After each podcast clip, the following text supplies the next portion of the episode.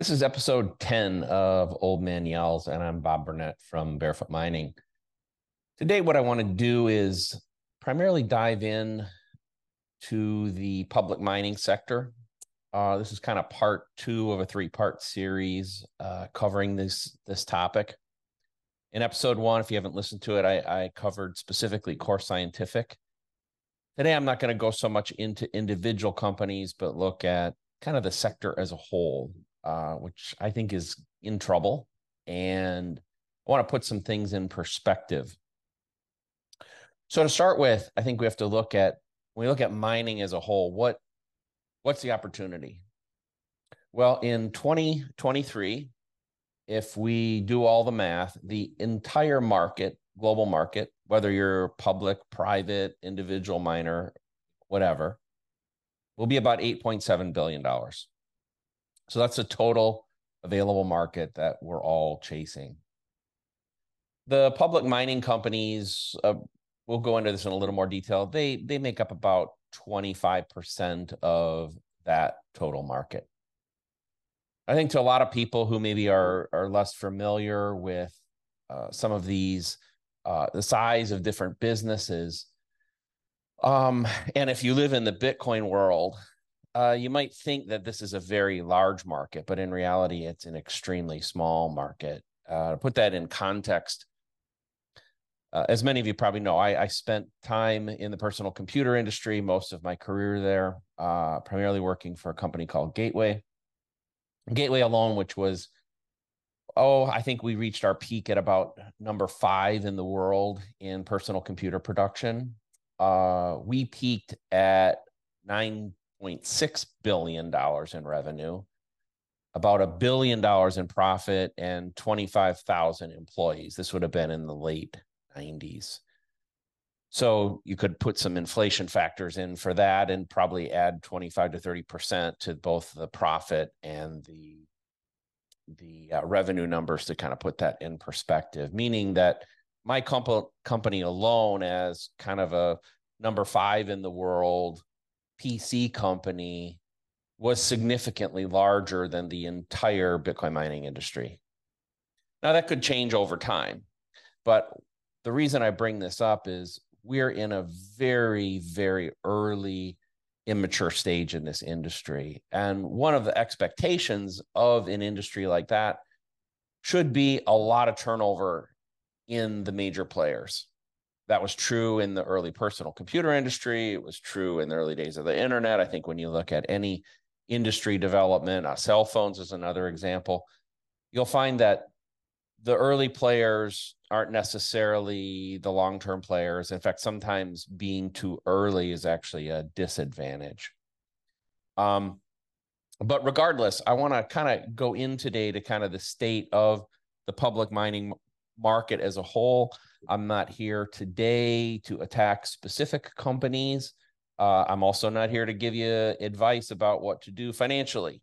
Uh, but I do think that a lot of times people make investments without really digging in deeply into the companies and into the sectors that they are uh, pursuing.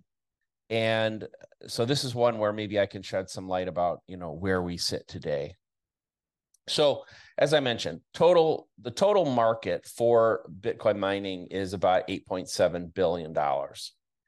And if we look at what's coming up with the halving, um, we have we have an event that will have a material impact on the way that that will be calculated.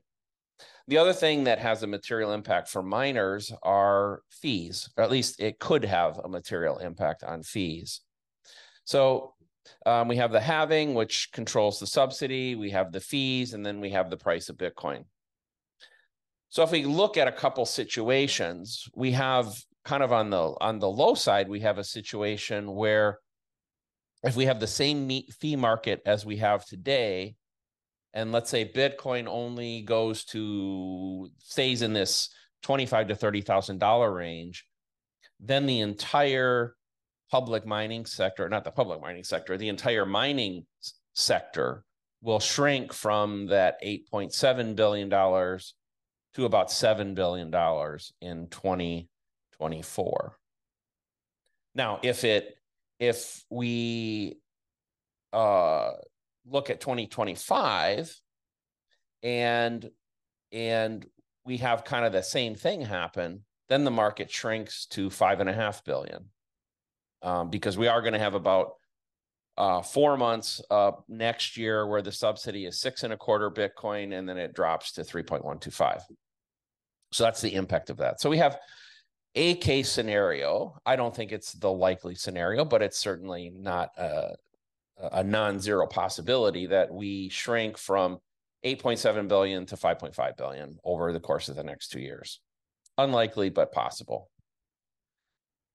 Uh, if Bitcoin goes to 60,000, it returns into that neighborhood of its all time high and the fees are the same, then the industry will grow to about 14 billion next year. And uh, obviously, that would be very positive. Uh, on the whole, that would make the industry growth about 60%. And then in 2022, if we, let's say, hit uh, a hundred thousand dollar Bitcoin and we see some fee growth, maybe we could hit 20 billion. But I just put this in perspective just to kind of give you some parameters about what the size of this market is and uh, how big it might be. Now, there's, as, as some of you may know, it's really impossible to completely calculate the size of the Bitcoin network and we are dependent on accurate reporting for from the public miners about how big they actually are and what their uptimes are. But I think it's fair to say from using various metrics that uh, the public miners sit in the neighborhood of 100 exahashes of uh, hash power right now, and the total network sits around 400 exahashes, meaning that they comprise roughly 25% of the total market. So if we use those numbers, you know, I think what we'll see is that the total available market to the public miners would be it's going to be about uh, 2.2 billion this year uh, next year, it could be between two and four billion, and in 2025, from one and a half to five billion. Obviously, with the high and the low end ranges getting bigger based on uh, the uncertainty over that period. Now, if they happen to grow, I would say the top side, just put it, put maybe like the the the real high end top side is if we saw a situation where the miners leapt to about 40% of the total hash rate and Bitcoin hit 125 and we saw some appreciable growth in fees, then maybe $11 billion. Now, that's probably a pipe dream, but just to kind of put that into context. Still, on the whole, if you go back to what I talked about before, even in this best case scenario in the year 2025, it puts the entire market still in present dollar terms smaller than my old company. So uh, that doesn't mean it's insignificant. Um, it just means that it's very immature and that it's still a pretty small, small opportunity. Now, um, there's some great work out there. Um, the folks at Luxor do a lot of great analysis work. Um, there's a guy on YouTube uh, named Sebastian. Uh, his channel is Sebastian ON on YouTube. He does some great work uh, analyzing the public miners. Um, I would encourage you to maybe look at one of his recent videos on the break-even cost of uh, Bitcoin production uh, at the various public miners there are a variety of different ways in which that calculation can get made. And I think the different miners, and I understand it, kind of calculate it from different perspectives, probably to make themselves look better. Uh, uh, certainly, everybody has a tendency to do that sort of thing. But the truth of the matter is that right now, um, the performance of the public mining companies is really quite poor if we look at where they sit, um, and again, I'm not picking on specific companies, but I'll just point out first half performance for a couple of them. I'm just stating fact. Um, Riot half one of 2023 lost $83 million. Marathon half one of 2023 lost 28 million. CleanSpark half one lost 61 million. Uh, TeraWulf first half lost 44 million. So if we just look at like those four companies alone, and and uh, they they lost 200 million dollars plus collectively. And I would say if you go in and you look at the the financials of the rest of them, you'll see that uh, this is probably the best of the bunch for the most part. Um, it's been a really rough year. And, you know, I can say I'm a private miner. We do not disclose our financials. Um, uh, I'll say that it's been a hard year. It's been a very hard year. The the uh, private companies, you know, we essentially have to f- or forced into being in a uh, profitable cash flow position, uh, unless you're a, company that has massive po- deep pockets. Uh, so I would say, you know, we've we've performed much much better than the public miners on a on a comparison basis, although we're much much smaller. I'll also say that if you look at these companies, you know what you'll see is that they made a lot of bets late 21, early 2022 on Bitcoin's price going up. And if, if you need details of some of those, uh, especially go back and, and listen to the uh, previous podcast uh, of Old Man Yells on on uh, Core Scientific, where you see the complete screw up that they had in that situation. Well, I think these other miners did better on a relative basis, but still pretty poorly. Lots of overinvestment, lots of uh, overpaying for mining machines, uh, lots of bets on price appreciation that didn't happen without downside protection. A lot of that sort of stuff that was in place that that you know puts them all in pretty precarious positions right now. I'd say when you look at the financial positions of these companies um, i would encourage you to look at their recent p&l statements and then look look at their cash positions, look at their debt obligations, look at some of those sort of things, and you'll see a, a pretty scary tale. Now, under normal circumstances in a normal market, what you would expect to happen is for instance back in the personal computer market is you would see a fight for customers you would see an attempt to grow the total available market you'd see battles from one company to another to win customers, uh, maybe steal customers.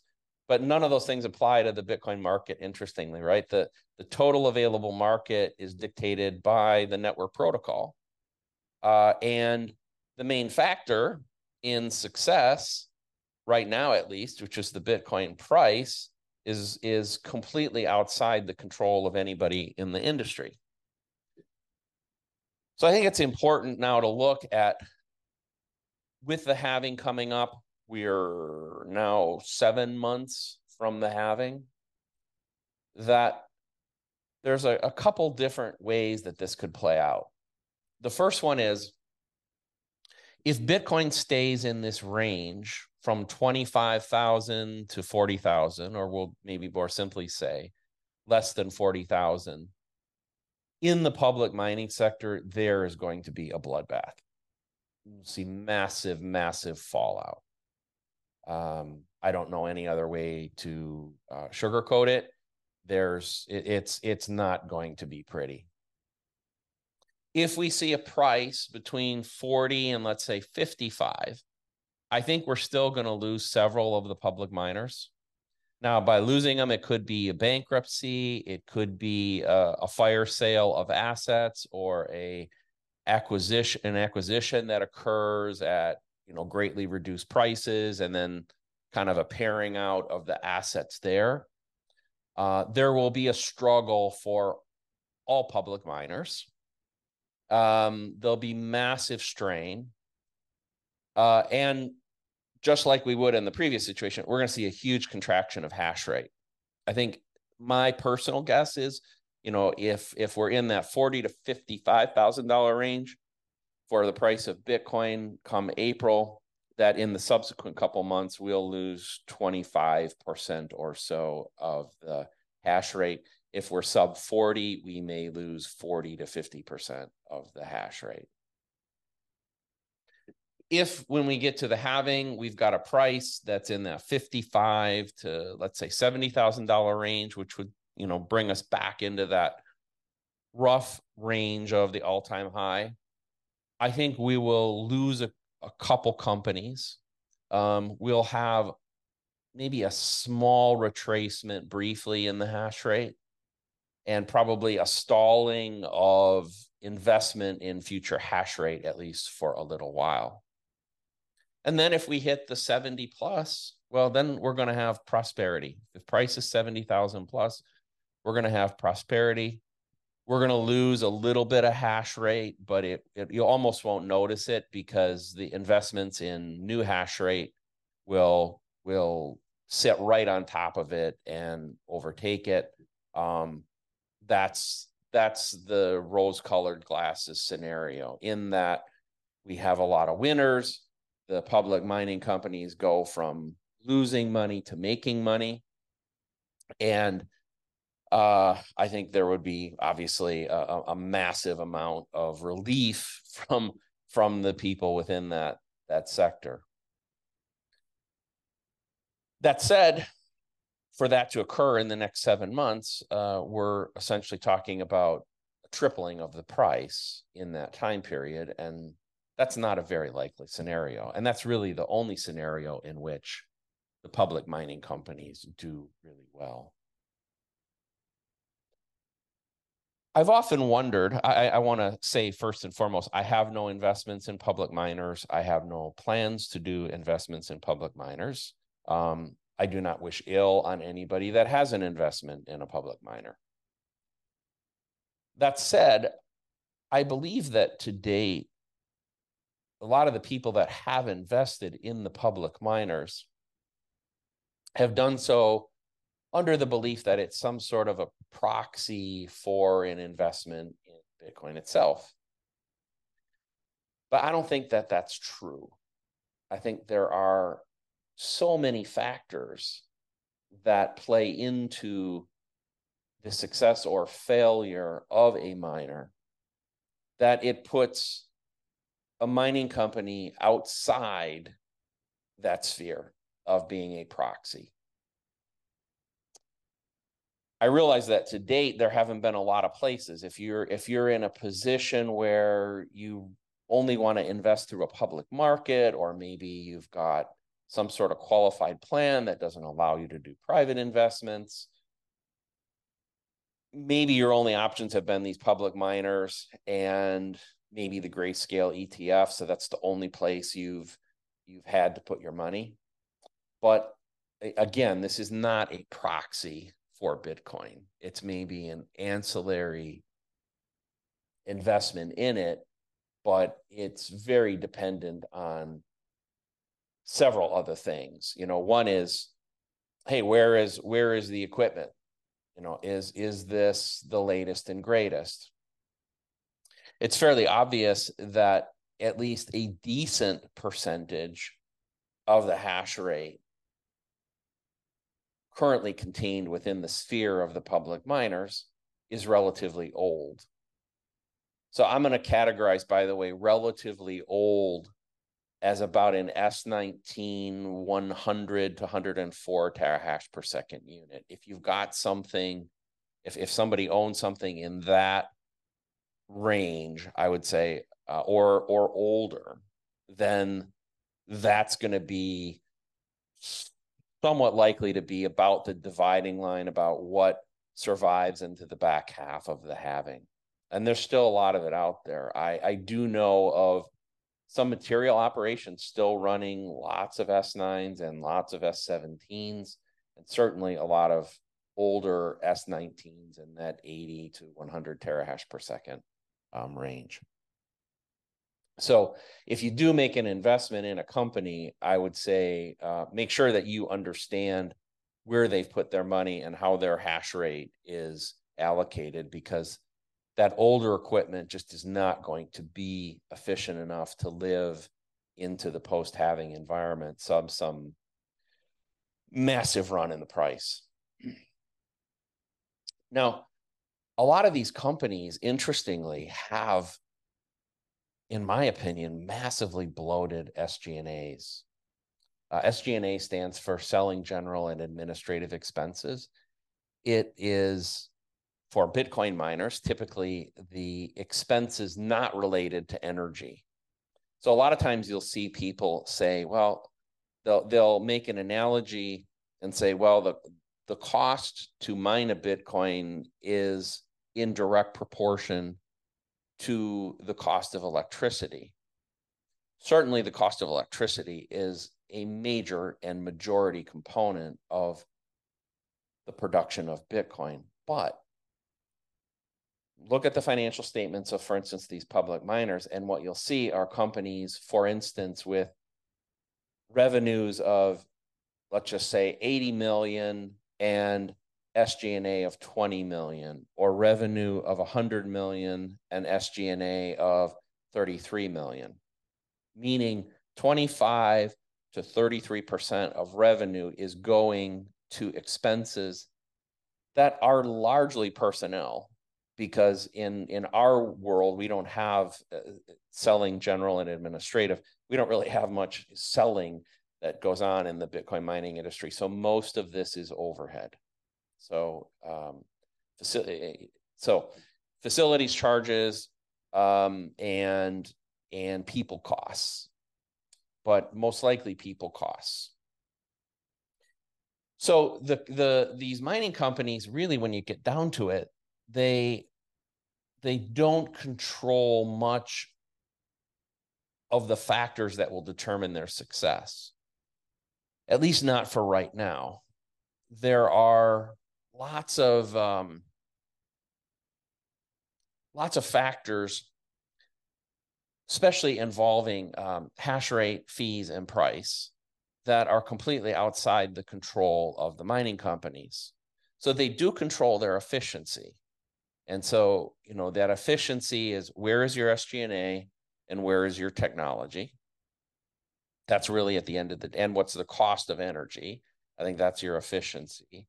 And then you have these other factors which primarily drive the top line price, hash rate, and um, and fees that really you don't control. You don't control where the world takes those things. I'd say if if a company was in a position where they were highly highly efficient and this is kind of how we look at it by the way within my small organization is say well we we try to be world class in those three things our cost of energy the overhead associated with the organization and the efficiency of the technology that we have. Um, so we don't talk a lot about the specifics of our company, but I'll say that we have largely purged all of that old technology from our mining operations at this point, and we have everything in our systems is like an S19J Pro Plus, 120 terahash a second or better. Um, efficiencies typically in the mid to low 20 joules per terahash. So um, I think that's kind of what it's going to take to be a survivor on the back half. But anyway, uh, maybe we start to summarize a little bit. The the the public mining companies are living on a razor's edge right now. Um, they have essentially zero margin for error uh, they're all currently in in a loss position. And without a price recovery, that means they are eating into their cash reserves. Um, much of their attraction to date, I think they have fairly high market caps. Um, you know, when you when we look at the market caps of these companies, um, and I forgot to mention this earlier, the market caps of the public mining companies sit at about $9 billion. So they only compromise 25% of the market, meaning they're they're they have nine billion dollar market caps. They have 25% of the world's revenue, meaning they have access to about 2.2 billion in revenue. So they're trading at 4x annual revenues as a group and they're losing money. So in my mind, they're grossly overvalued right now, grossly. On top of it, they have a massive amount of risk ahead of them. Massive. Uh, their ability to perform and survive into the back half of the halving is pretty, pretty precarious. And then I believe those market caps are largely inflated because they have been the only alternative for most people wanting to have an investment. This goes back in Bitcoin, um, meaning it's been serving as this proxy for Bitcoin for people who have to enter through public markets. Again, I give that example of qualified plans. Well, if a spot ETF gets approved, there suddenly becomes a much different alternative to make that same investment. And so I believe that the price of the stocks within this sector are greatly exposed. Now, again, probably they're, they're trading at 4x revenues. They're trading um, and they're up a tremendous amount this year on still massive losses this year. They're approaching halving that I think puts all of them in very precarious positions. And they have the threat of the spot ETF stealing the spotlight for them as an attractive investment. So, in summary, um, I don't see it. I don't understand uh, the attraction of an investment certainly within the sector. I will say, I don't want to uh, endorse anybody. I do think there is one company in that group that is pretty well positioned. Even though they're currently losing money, I think they have a decent shot of being the big winner, at least within that sector of the public guys on the back half. The likely scenario, though, is a lot of losers, a lot of bankruptcies, a lot of fire sales. Uh, and you know, I would I would stay away. Um, I certainly am going to stay away uh, personally. That doesn't mean, though, by the way, that investments in mining are bad. I, I represent the private side, and I would say, if you have an opportunity individually to buy some equipment and and run it at a good solid rate there is a phenomenal opportunity there are private companies mine included i'm not the only one i'm not here to just promote barefoot mining um, that offer investments into new ventures that are highly efficient great prices uh, uh, um, on equipment at with great energy rates and very low operating uh, overhead. Those investments are available, and I think they're they're well positioned to win both pre and post the halving. But as I mentioned early in this podcast, sometimes being early creates a problem. And what I think we've seen are a lot of the public miners went public early.